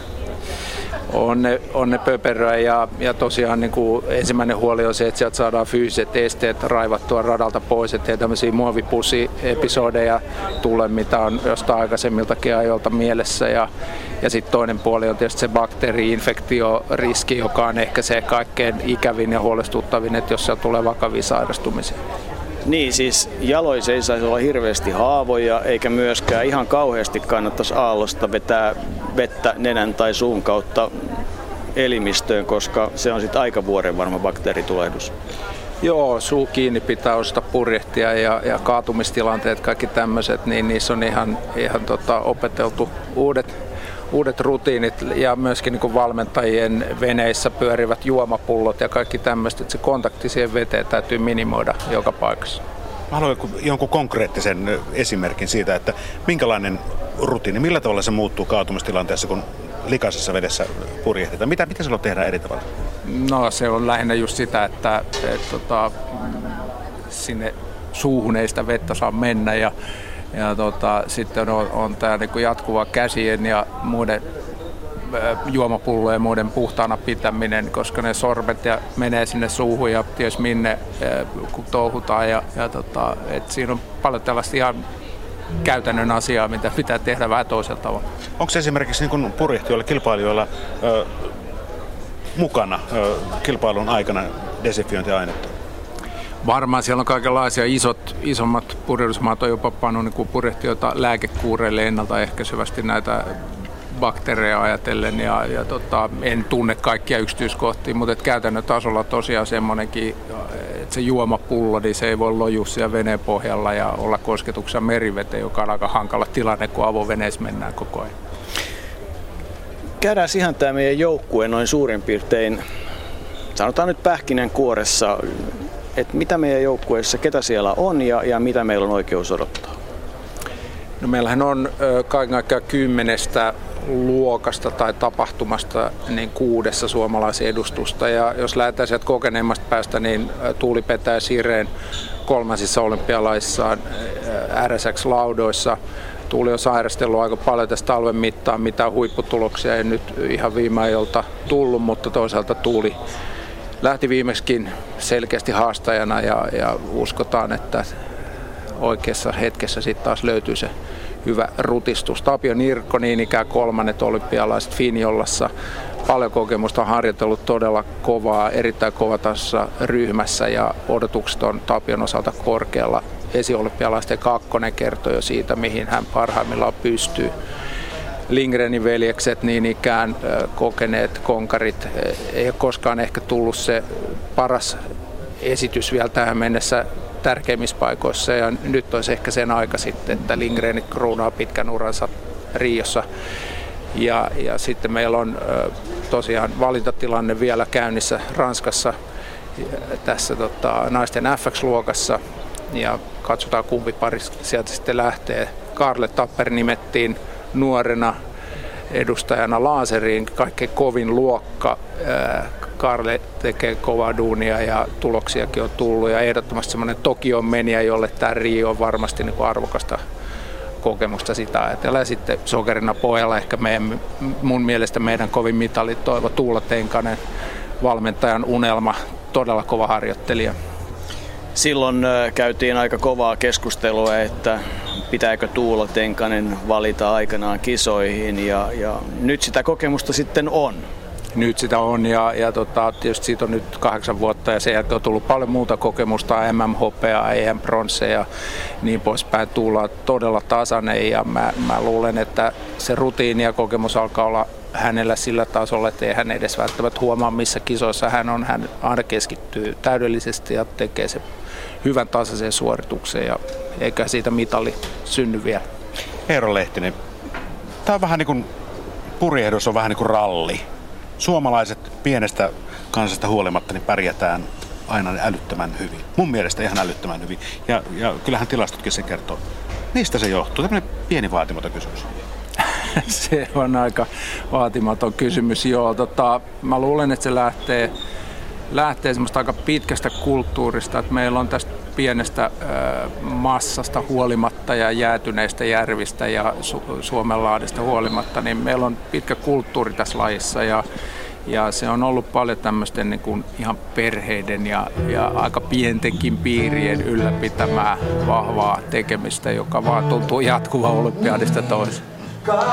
Tavoitteet on siis korkealla. Mitalli, mitallilinjaa täytyy ehdottomasti jatkaa. Meillä täällä tällä hetkellä terminaalissa lentoasemalla Jonne Armu siis on tuossa televisiolähetyksessä, joten hän saattaa hiukan tulla niin sanotusti eetteriin. Hän tulee sen verran eetteriin, että mä luulen, että tässä vaiheessa kun purjehduksesta on ollut kysymys, niin meillä on hienoja muistoja eri vuosilta. Mehän nyt voitaisiin mennä vaikka hetkeksi aikaa vuoteen 2012 ja kuulostella vaikka sitä, että minkälainen se Tuuli Petäjän kilpailu silloin oikeastaan olikaan. Suomi tuli brittien ohi, mutta puolella tulee ennen Suomea maaliin. Ja tässä sitten siellä katsastetaan näitä tilanteita, lasketaan pisteitä. Ja näin siellä Suomen katsomo tuulettaa, ja näin, koska britit jäävät taakse, niin Suomi saa pronssia. Suomi saa ensimmäisen mitalin näissä kisoissa, Tuuli Petäjä. Itse asiassa Suomi nousee hopealle asti, kun tässä tarkistellaan näitä pisteitä, mutta niin viimeiseen asti nämä tilanteet elivät, että Suomi saa olympiahopeaa Tuuli Petäjälle ensimmäinen mitali näistä kisoista ja tämä on kyllä aivan upea, aivan upea hetki tällä Weimotin olympiarekatassa. Onnea Tuuli Petäjä. Ja nyt sitten meidän ensimmäinen hopeamitalimme ja ensimmäinen mitalimme näissä kisoissa. Silver medalist representing Finland, Ja iloisena hyppii 83 syntynyt 169 senttinen 60 kiloinen espoolainen kakkoskorokkeelle. Tuuli Petäjä, olympiahopeamitali kaulasta. Mitä päässä tällä hetkellä liikkuu? No ei paljon mitään. Aika painava mitali. Ihan mieletöntä. Ihan mieletöntä. Mahtava tunnelma. Minkälainen mitaliseremonia oli kaiken kaikkiaan? No, seremonia sinänsä ihan simppeli, mutta onhan toi niinku tietenkin hienoa tuossa kilpasiskojen kanssa seisoa tuolla palkintopalloilla. Me ollaan kuitenkin aika monta vuotta tässä näin niinku kisattu ja tosiaan Espanja ja Puola on siellä aika usein ollut ja Suomi vähän harvemmin, niin se oli aika makea olla siellä nyt. Nyt kun tuosta kilpailusta on pari tuntia olet ehtinyt vähän pohdiskella, niin ymmärrätkö jo, mitä sait tänään aikaiseksi? No, taisi, taisi aikamoista draamaa ainakin olla, jos ei muuta. Että tota, kyllä, joo, tämän päivän, tämän päivän kisa tosiaan oli, oli aika jännä. Ja tota, no, tää mitalin, mitalin arvo niin rupeaa ehkä pikkuhiljaa valkenemaan, mutta tota, aika hieno fiilis. Mitä tuo mitali sinulle merkitsee? En mä vielä oikein osaa sanoa, mutta tämä on täysin ihan niin kuin mieletön palkinto sille uurastukselle, mitä tähän on niin kuin, tota, tämän kilpailun eteen tehnyt. Teit myös osan suomalaista purjehdushistoriaa, koska aiemmin nainen ei ole olympiakisoissa Suomessa purjehdusmitalia saavuttanut. Miltä tuntuu olla pala tällaista urheiluhistoriaa? No, hienolta, hienolta. Olisi se ihan yhtä lailla mielettömän hienoa, jos näitä mitaleita olisi paljon niin tullut aikaisemminkin, mutta tota, totta kai on niin kuin komeata olla täällä Suomen lippua kantamassa. Näin Riikka Smolander ja Tuuli Petäjä tuolla Lontoossa vuonna 2012. Kuuntelette Yle Puheen Olympiaradion 100 päivää Rioon lähetystä ja täällä on tässä Joukon kanssa saatu nuori mies vieraksi. Hän on Jouko Vuolle, minä olen Marko Miettinen, hän on Elmo Jankari. Terve. Kiitos paljon. Tuota, Tuossa Finavia toimitusjohtaja kovasti henksaita paukuttelee, että kyllä muuten Elmo sun hevonen hoidetaan täältä sitten eteenpäin, mutta lähteekö se hevonen itse asiassa Helsingistä vai lähteekö se Saksasta? Lähtee Belgian liikestä. Kaikki Euroopasta sinne Rio lähtevät hevoset lähtee samalla samalta kentältä ja, ja kaikki aina niin kuin saman lajin hevoset samalla koneella myöskin. Miten ne hevoset lentää? Ainakin kun ravihevosia tuodaan Suomeen, niin kone ei mene kovin korkealle. Ne tulee lentää aika matalalla, ettei tule painevaihteluita ja muita, mutta tota, nämä ilmeisesti menee kyllä ihan tuolla kymmenessä kilometrissä vai? Joo, nämä pitkän matkan lennot tietysti täytyy, täytyy mennä siellä ylempään. Että tota, varmasti paineet vaikuttaa jonkun verran, mutta, mutta siellä on eläinlääkäritiimi koneessa koko ajan hoitamassa niitä hevosia ja, ja hevoset pääsääntöisesti lentää ja matkustaa tosi hyvin. Pääsääntöisesti, kuinka paljon sun hevosella on kokemusta lentämisestä? Paljon ilmeisesti. Lentämisestä ei ollenkaan. Että, ei, että, normaali, että kaikki kilpailut, mitä se on tehnyt, niin ollaan tehty Euroopassa. Ja silloin mennään periaatteessa hevosautolla ja Suomen ja Saksan väliin tietysti, jos tarvii käydä, niin, niin laivalla. Miten se laivalla viihtyy? Siellä on kuitenkin oma kolinansa ja vähän kuuma ja kaikkea muuta sellaista. Joo, laivalla ne on yleensä siellä auto, autokangen perällä, missä, missä on hyvä, hyvä ilma ja, ja seinät auki, auki sillä tavalla, että, että siellä on koko ajan raikas, raikas meri-ilma, että sinänsä se, se ei tuota ongelmaa, mutta, mutta matka on tietysti pitkä, että, että Suomen ja Saksan välissä on noin 30 tuntia siellä, että se on, se on semmoinen, että sanotaan, että mun hevonen ei ole lentänyt, mutta se on tottunut matkustamiseen kyllä. Sulla on hieno laji. Mutta kerro, mikä sun laji on ja, ja tota, mitä se pähkinänkuoressa pitää sisällä?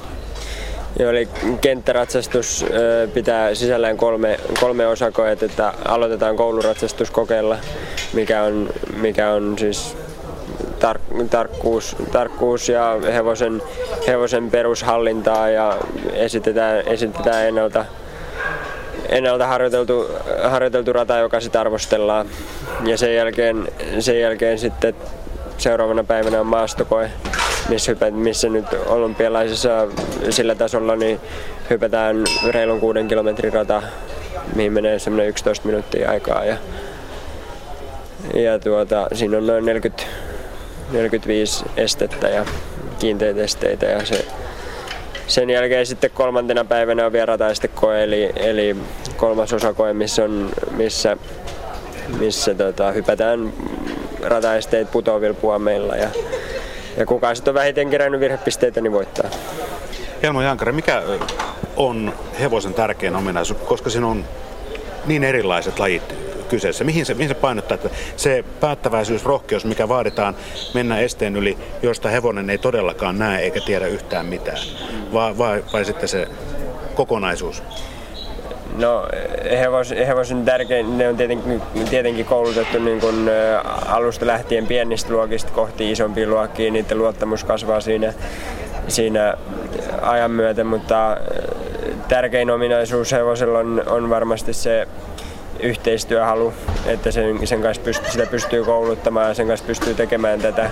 Ja sitten toinen on tietysti kestävyys, että, että sitä pystyy valmentamaan ja treenaamaan niin, että se pysyy kunnossa. No mikä on sen ratsastajan tärkein ominaisuus, Elmo Jankari? Se on kokonaismanagementin hoitaminen, eli se, että sä pystyt ylläpitämään, että sä pystyt järjestämään sen valmentautumisen, treenaamisen, sä pystyt järjestämään itsellesi uusia hevosia ja niitä tarpeeksi hyviä hevosia. Ja, ja sen, että, että sulle, jää aikaa, sulle jää aikaa myös siihen itse, itse valmentautumiseen. Ja totta kai ratsastajana myöskin sitten, että täytyy olla ehkä jossain määrin lahjakas, mutta suure, vielä suuremmaksi osaksi vaan ahkera treenaamaan. Missä päin Saksaa treenaat ja vaikutat? Warendorfissa, joka on Münsterin vieressä oikeastaan. Että, että siinä pohjois-länsi Saksaa. Münsterin yliopistokaupunki, jolla on pitkät pitkät perinteet, mutta mennään toiseen asiaan. Tota, missä jalostetaan ja kasvatetaan hienoimmat kenttäratsastushevoset tällä hetkellä? Onko jotain semmoisia paikkoja, talleja, kohteita, josta ne parhaat tulee? No sanotaan, että että voi sanoa su, suurilta, suurin piirtein voi sanoa, että Irlannissa ja Saksassa.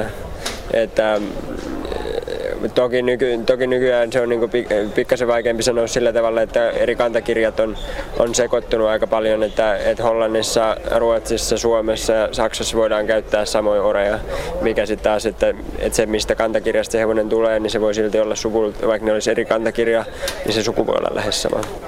Ranska on aika iso hevosmaa. Minkälainen kenttäratsastuskulttuuri Ranskassa on? Ranskassa on tosi hyvä kulttuuri ja sieltä tulee itse asiassa myös oikein, oikein tosi hyviä hevosia. Että, että viime Euroopan mestaruuksissa kolme, kolme parasta hevosta oli kaikki ranskalaisia hevosia. Että, mutta niitä ei ole ehkä osattu vielä markkinoida ihan niin paljon kuin mitä saksalaisia hevosia. Sä oot nuori mies ja, ja kenttäratsastuksessa, niin kuin yleensäkin ratsulajeissa, on oikeastaan se helmi hioutuu vasta siellä parinkymmenen vuoden tekemisen jälkeen. Jos Rio, totta kai se on yksi, yksi tavoite, mutta löytyykö päätavoitetta jostain kauempaa? Osaatko nimetä ihan, vai onko edes kisoja valittu sitten? Niin, Rio on tietenkin yksi, yksi tavallaan tavoite muiden joukossa ja ehkä semmoinen välietappi tai tämmöinen, että siihen tähdetään kaikki kaikin mahdollisin keinoin ja yritetään mahdollisimman hyvää ja parasta tulosta, mutta tosiasia tietysti on, että, että mä oon 10-20 vuotta nuorempi kuin keskimäärin kukaan mun vastustajista siellä. Että, että tuota, sillä tavalla tietenkin menestyksen kannalta toivoo, toivoo että, että olisi mahdollisuus osallistua myös tuleviin olympialaisiin ja pystyisi pitämään. Et nythän mulla on hyvä tilanne, kun mulla on tosi hyvä hevonen käytössä että, pystyy, että olisi jatkossa pystynyt hoitamaan asiat sillä tavalla, että olisi seuraavissakin olympialaisissa yhtä hyvä hevonen. Ei voi muuta kuin toivottaa hyvää matkaa Rioon ja toivoa, että se Hepo tykkää matkustaa Rioon ja viihtyy siellä kauniissa kaupungissa eikä, eikä juo likasta vettä. Mutta hei, erinomaista matkaa ja nautitaan olosta siellä. Hyvä, kiitos oikein paljon teille. Yle Puhe. Olympiaradio. Sata päivää Rioon. Ja 133 päivää Paralympiakisojen alkuun. Rata Kelaa ja Amanda Kota ja onko 133 päivää liian vähän vai sopivasti? No kyllä se on ihan sopivasti. Et tässä on aikaa, aikaa tehdä vielä laadukkaita treenejä, ja, tota, mutta silti niin lähellä jo, että on, on mukava. Niin, kun mä katson sun käsivarsia muun muassa, niin tuntuu... mun niin, ajatuksen okay. niin, tota, näyttää, näyttää siltä, että jotain on kuitenkin tehty. joo, joo, on tehty, että salilla on väännetty rauta. No, to, to, to, toi on oikeasti niin kuin huikea katsoa, että sä olet pieni, pieni na, na, nainen, istut matalalla, valtava hava, kyllä kateeksi käy. Miten tuommoisen muuta kuin kelaamalla saa? Mitä muuta treenejä sä teet? No siis salia. Eihän tää nyt kelaamalla tuu. Että tota, Kelaamalla ne menee. Niin, kelaamalla ne menee. Joo, et salia ja monipuolisesti erilaisia liikkeitä. Et ei, se, ei se riitä, että vaan tekee sitä hapaa ja venkkiä. Niin sä tota, 100, 200 metriä, 400 metriä, kaikki on vahvoilla ja mikä se on kuitenkin se ykkösmatka? Joo, 200 metriä ei paralympialaissa ole ollenkaan. Että tota, satasella ja nelosella mennään, satani on päämatka ehdottomasti, että tota, siinä tavoitteet on korkealla. Niin siis äh, eihän sulla tietysti mitään muuta tavoitettu kuin voitto ja, ja tota, nyt sehän on sitten pienestä kiinni, että kerran kun kerran kun menee ohi lyönti, niin se on sitten siinä se juttu, mutta tota, eihän sen tarvi mennä. Se on, se on tosi pienestä kiinni. Mutta tota, mut miten on mennyt ihan oikeasti tämä tota, harjoituskausi? Onko levollinen olo, että 133 päivää tosiaan riittää? Öö, joo, tosiaan se on pienestä kiinni se, että virheitä ei saa tapahtua. Ja talvi ja kevät on mennyt tosi hyvin ja ihan luottavaisin mielin nyt kohti kesää. Ja siellä sitten nähdään, että mikä on tytön kunto ja mä en tosiaan tiedä, voi tietää, että millainen kunto on kilpasiskoilla, että, että se jää sitten nähtäväksi pienestään varmastikin. No mutta onhan tässä pikkasen osviittaa ollut aikaisemmista kisoista, että katsonut minkälainen kunto, että tuskin sieltä kukaan sellaista niin kuin ihan älytöntä loikkaa ainakaan tekee, että voi olla tasaiset kisat luvassa. Joo, ihan varmasti tasasta on, että kiinalaiset on tosiaan pahimpia vastuksia ja ne on aina piilossa sitten tuota, arvojen kisojen ulkopuolelle ja sieltä voi tulla ihan mitä vaan. Et, että tuota, sitä jännitetään. Niin, sitä, sitä, sitä se todellakin on, mutta että kun on puhuttu muiden kelaajien kanssa, niin ne on kovasti talven aikana sitä Ferrariaan tota, hionut ja viritellyt. Miten sun tuoli? Onko sun entinen tuoli, uusi tuoli, varatuoli, aputuoli? Mitä kaikkea sulla on? Mulla on ihan sama tuoli kuin viime vuonnakin, eli tota, sillä on mennyt kova maailmanennätyksen tein, niin en, en halua sitä lähteä tässä vaiheessa ainakaan vielä muuttaa. Oletko mitään muutoksia tehnyt siihen? Onko sitä viritetty millään tavalla? Mm, asento on aika lailla sama kuin, niin kuin viime kesänä, että ei ole, ei ole tehty mitään sen suurempia muutoksia. Että totta kai pieniä hifistelyitä esimerkiksi hanskoilla, ilmanpaineilla, mm, renkailla, tämmöistä on, mutta... Paljon on painekilpa tuolissa? Se riippuu ihan siitä pinnotteesta, että kuinka kova se on. No, mutta jos siellä on kova mondo tai, tai, tai Rion mondo, niin mikä se silloin on? Öö, kova Rion mondo.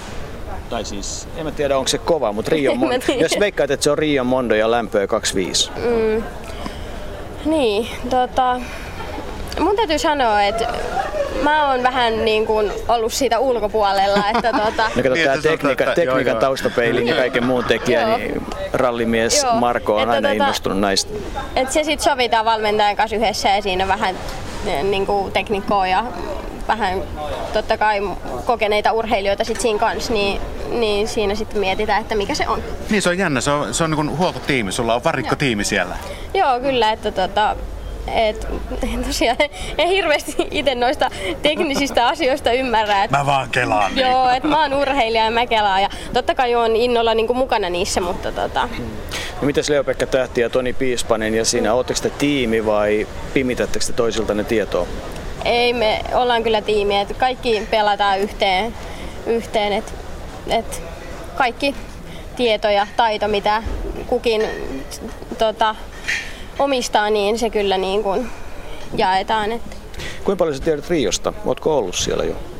Öö, en ole ollut koskaan Riossa, en tiedä oikeastaan ri- Riosta oikein mitään, että, että tosiaan sitä on paljon spekuloitu noista olosuhteista, kuuma, kostee, ilma. saattaa olla. Ja voi tietenkin olla, että on vähän viileämpikin, se on ilmeisesti semmoista aikaa, että siellä voi olla ihan niin kuin mitä vaan. Se ei voi sataakin ja että se asettaa aika paljon niin kuin haasteita kelaukselle. Se on, näkee sitten paikan päällä, että miltä se näyttää. Joo, sen näkee paikan päällä ja se on hyvä, että se on kaikille sama se sää. Et, että tota, Niin se Räikkönen käänne sanoo.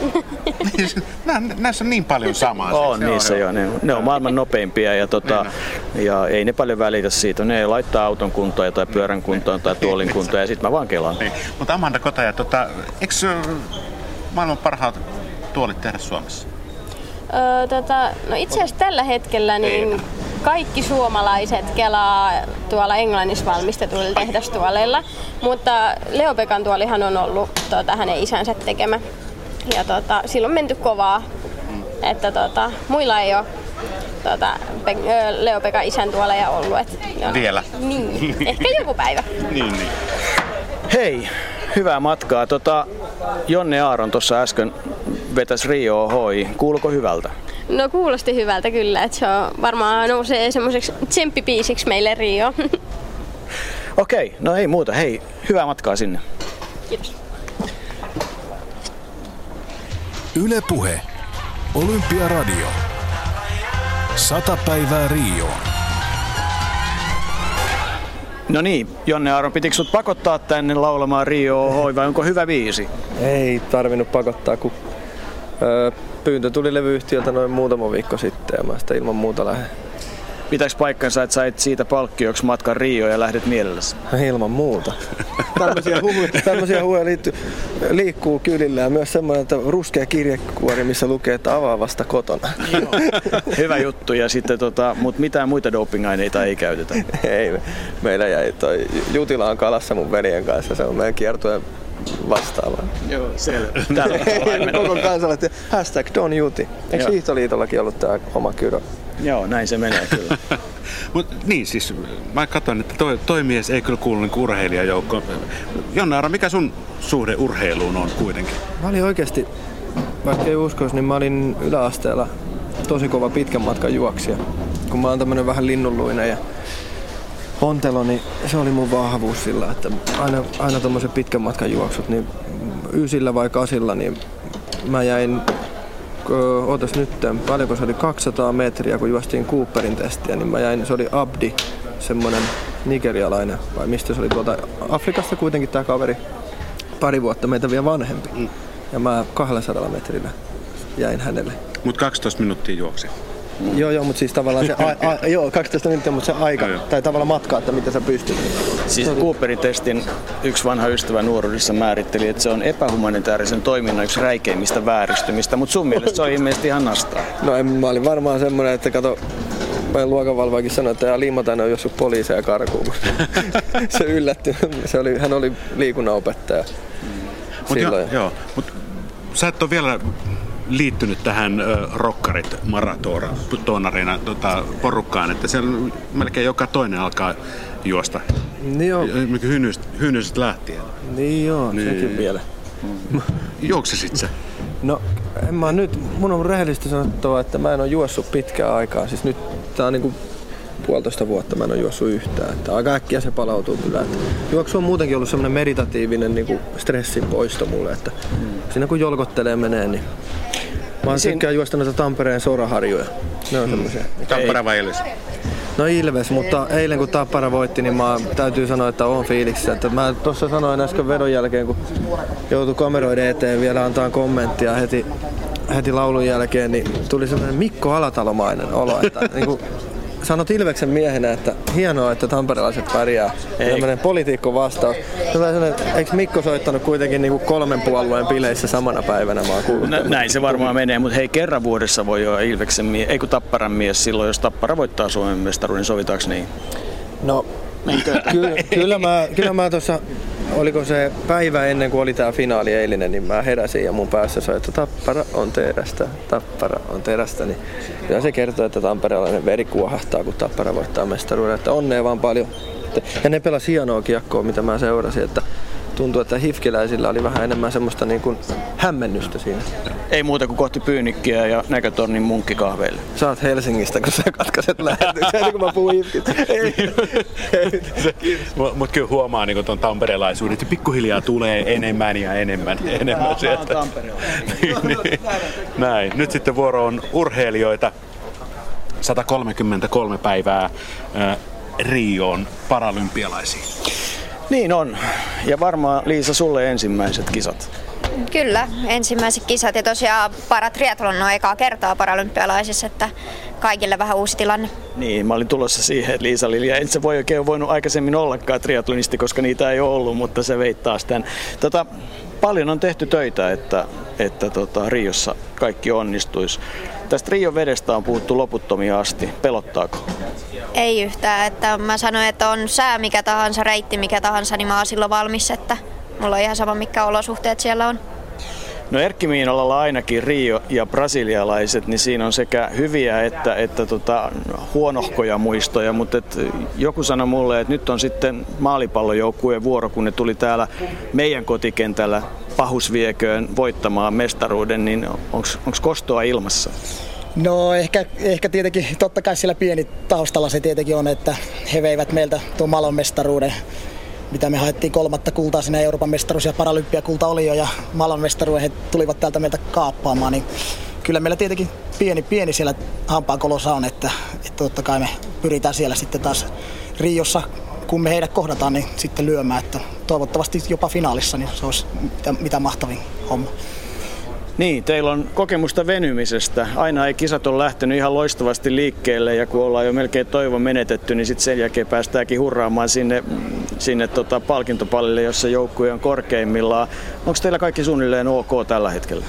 No kyllä meillä nyt on, että tässä on jonkun verran tietenkin oli tuossa loukkaantunut se henkilökohtaisestikin ja joukkueella ollut, mutta nyt on niistä päästy ja nyt ollaan ihan täysillä kovimmassa treeni, treenikaudessa varmasti tässä nyt, että et vielä, on, vielä on kuitenkin nel, reilu neljä kuukautta aikaa, niin tässä tota, no, niin, kyllä, kyllä me ollaan nyt iskussa ja joukkueessa on vielä myöskin karsintaa siitä, että ketkä sinne lopulta lähtee, että meillä on kymmenen kaveria tuossa ringissä ja kuusi pääsee lähtee sinne, eli kilpailu on myös sisäistä kilpailua, on, mikä on tietysti loistava asia, että, että olemme kyllä iskussa varmasti Riossa. Liisa Lilja, millainen on paratriathlon? No tietysti kestävyysurheilulaji, että siinä on uintia, pyöräilyä, juoksuja ja kaikkea. Ei riitä, että saa osaa kohtalaisesti, vaan kaikki pitää osata täydellisesti. Että. Ja sitten siinä on vielä vaihto, mikä on myös erittäin suuressa osassa. Hmm. Eli mennään ihan detskusti. Ensin mennään uimaan kuinka pitkälle ja, ja niin edelleen. Käydään ihan noin puolidetskutasolla kisa läpi. Joo, eli eka on uinti, 750 metriä, se on avovesi uinti, eli ei tosiaan altaassa. Sen jälkeen noustaa T1, eli Transition One, eli ykköseen, ja siellä vaihdetaan sitten pyörään. Laitetaan kypärä päähän ja otetaan fillari siitä ja sitten pyöräillään 20. Sen jälkeen tulee toiseen vaihtoon, jossa vaihdetaan sitten juoksukamat ja pyörä siihen ja viimeisenä sitten viitosen juoksu. Tuossa mä kiinnostaa, siis sun, sun vamma on, niin sulla on oikea jalka puuttuu. Joo, eli reisiamputaatio, toinen jalka puuttuu, eli kun mä uin, niin uin ilman proteesia, eli yhdellä jalalla. Ja sitten sen jälkeen tullaan siihen eka vaihtoon, josta mä otan vaan pyörän, eli poljen yhdellä jalalla se 20. Ja osaat, osaat niin sanotusti tämän pyörittämisen todella hyvin. Joo, eli pyöritystekniikka pitää olla täydellinen, koska toinen jalka ei siinä yhtään auta, mutta kyllä se, jos joku miettii mitä vauhtia se, niin se on semmoista 28-30 kilsaa tunnissa. Että, Herra että sitä voi jokainen sitten koittaa. Todellakin. No, sitten juostaa. Joo, ja sitten juostaa, ja siinä mä käytän sitten sitä juoksujoustoa, eli proteesia, eli ainoa laji, missä mulla on joku apuväline. Muuten on ihan, ihan ilman apuvälineitä, ja se on viitosen juoksu. Mitäs luokittelu menee? Luokittelua meillä on viisi eri luokkaa. Ykköset on ne, kello on alaraja halvaantuneet, eli menee käsipyörällä ja kelaa. Kakkos-nelosluokat on pystyluokkia ja mä kilpailen kakkosissa, joka on kaikista vaikein vammaisin pystyluokka. Ja neloset on ne, on lievin vamma, eli esimerkiksi joku käsi, käsiamputaatio. Ja sitten viitoset on vielä näkövammaisia. Mutta iloisella mielellä lähdet kohti Rioa ja kaikesta päätellen olet ihan erinomaisessa kunnossa ja valmis ainakin sen 133 päivän jälkeen. Joo, Riossa mä oon parhaimmassa kunnossa, mitä tässä asti on ollut ja olen siellä, siellä valmis. Ja totta kai mikä tässä nyt olisi, että mahtava fiilis. Ja Erkille ilmeisesti sama juttu, että lupaus, että Riossa ollaan parhaassa kunnossa. Tää? Ehdottomasti. näin. näin.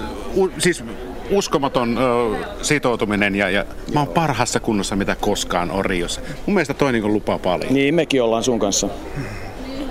Ollaan, ollaan. Yle Puhe. Ollaan, ollaan. Sata Olympiaradio. Sata päivää Rioon. No niin. Sitten tota, semmoinen kysymys, että jos, jos tota, sut nostetaan viiden metrin korkeuteen, Marko, ja, ja sitten sanotaan, että nyt hyppäät tuosta ton patjan päälle selälle, niin hyppäätkö?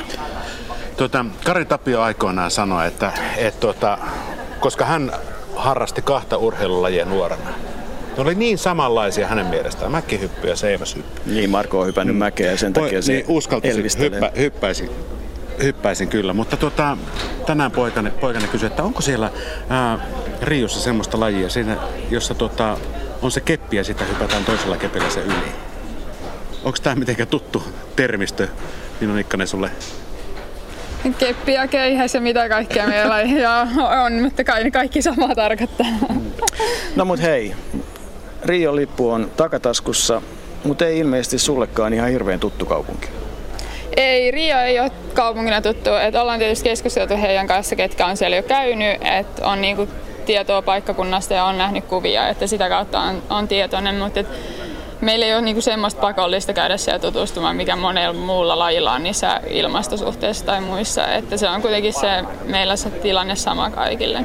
Stadion on stadion ja, ja tota, tietysti ainoa on se, että, että jos ilmanala on normaali, niin kaikki on hyvin, mutta siitä voi tulla vettä tai tuulta tai kaikkea muuta, mutta sekin on tietysti kaikille sama. Miten sun matka kohti Rioa tähän mennessä on tänä vuonna sujunut? Tämä on mennyt tosi kivasti. Hallikauden jälkeen olen saanut niin kuin hyviä treenejä paljon nousujohteisesti ja, ja nyt onkin sitten maanantaina lähtö eteläleirille kolmeksi viikoksi totuttautumaan tuuliolosuhteisiin lähinnä. Ja se Portugalia vai mitä se on?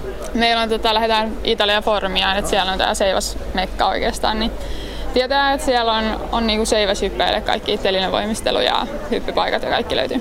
Niin, telinevoimistelu silloin kun seiväshyppy tuli naisten äh, kilpailukalenteriin, niin, niin 99 prosenttia äh, kilpailijoista oli entisiä telinevoimistelijoita. Näinhän sullakin. Mä en ole, niin, en ole taustaltaan telinevoimistelija ja nykyään niin kuin harvempi onkaan. Et ennenhän se piti paikkaansa, että ne oli lähestulkoon kaikki tuli sieltä, mutta se on kuitenkin meille semmoinen, niin kuin siinä saa voimaa harjoiteltua ja taitoa. Että kyllä sitä on tärkeää opetella. Emme millään niin kuin telinevoimistelijan tasolla en ole tietenkään, mutta varmasti niin kuin seiväshyppäjäksi suhteellisen taitava. Et siinä vaan kun sinnikkäästi opettelen oppii. Tuosta no, oikeasti vo, niin. voisi kyllä tämmöinen moniottelu tulla, että seiväshyppäjien telinevoimistelu ja, ja, ja sitten... Niin. Eikö se kuulosta ihan ok? Tota, oli miten oli, niin tota, hei sanohan se, kun yleensä suomalaisilla urheilijoilla, niin tota, onko sun varuste, harjoittelu, olosuhdekysymykset, onko ne hyvässä kunnossa vai joudut sä nyt antamaan tasotusta näissä asioissa? Öö, en siis, no tietysti onhan meillä niinku omat haasteensa noista treenien rytmittämisessä, että halli on suhteellisen paljon varattuna, mutta pystytään kuitenkin nähdään ne suunnitelmat tällä hetkellä, että pystytään niin tekemään pidemmän tähtäimen suunnitelmia, kun katsotaan vain tarkasti ne, että milloin sinne halliin pääsee, mutta siis kyllä niin kuin välineistö löytyy tällä hetkellä, ei tarvitse lähteä mistään tilaamaan ja muutenkin on suunnitelmat kesäksi tarvittaessa, että jos, jos sattuu olemaan niin kylmä kesä, että koska mun ei vaan hermosto kestä sitä kovaa treenaamista kylmällä, niin on, on suunnitelmat tehty ja luotan niihin. Minkä takia seiväsyppäjät tekee suhteessa niin kovia tuloksia hallissa?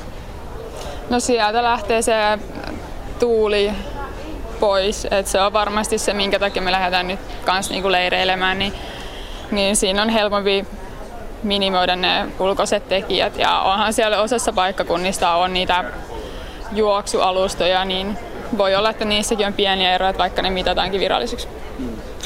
No formia siellä, muun muassa Italian sprinterit aikanaan kovasti harjoitteli, että se on kyllä perinteinen, perinteinen keskus. Eli kolme viikkoa siellä. Mitä sitten tapahtuu? Milloin ulkoratakausi lähtee kunnolla liikkeelle?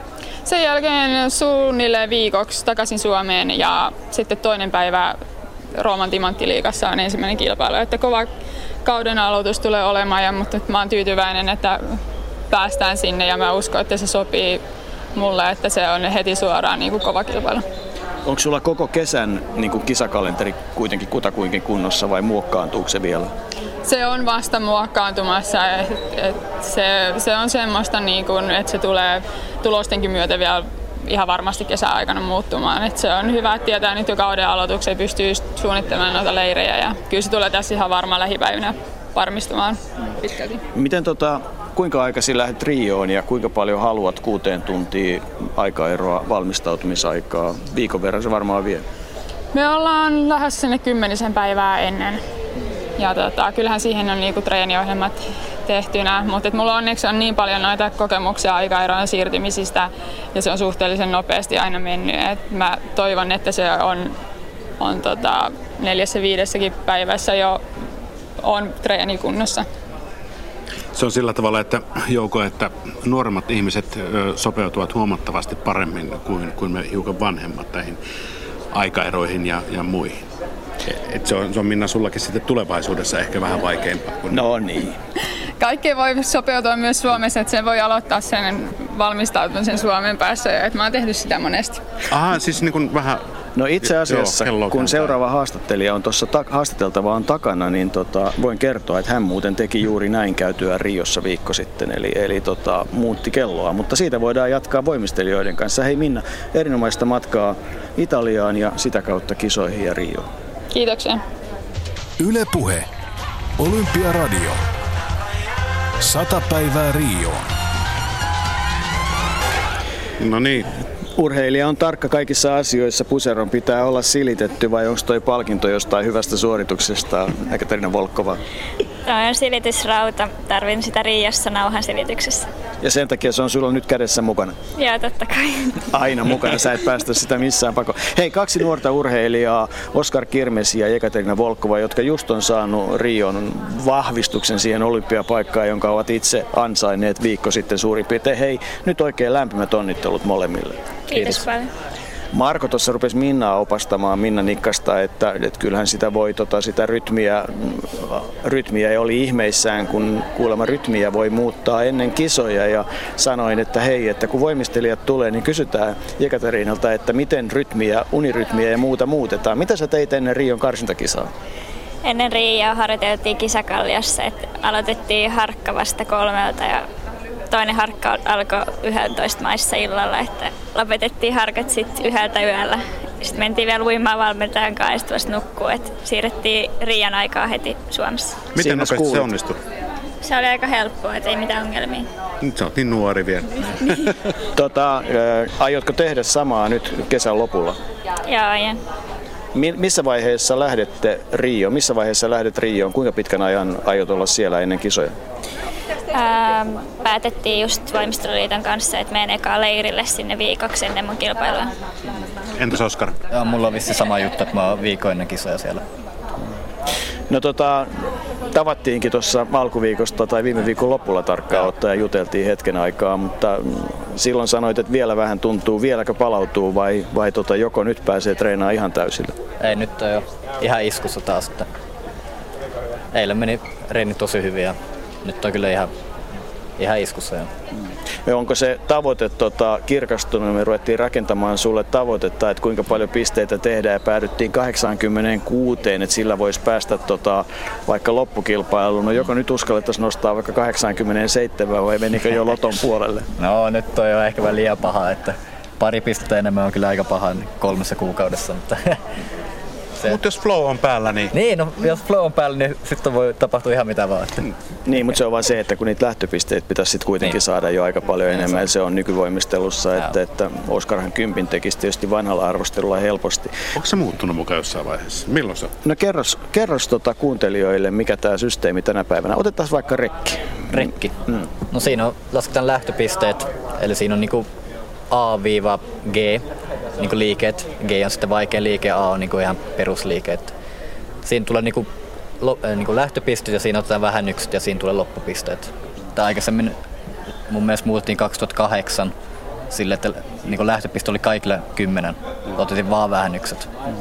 Eli toisaalta systeemi menee sillä lailla, että sä määrittelet, minkä, mitkä liikkeet sä teet ja niistä ko- koostuu esimerkiksi sanotaan vaikka 6,8 tai jotain vastaavaa ja sitten suorituspuhtaus se on se 10 ja siitä lähdetään vähentämään ja tästä saadaan se yhteistulos. Vähän niin kuin uimahypyissä, hei.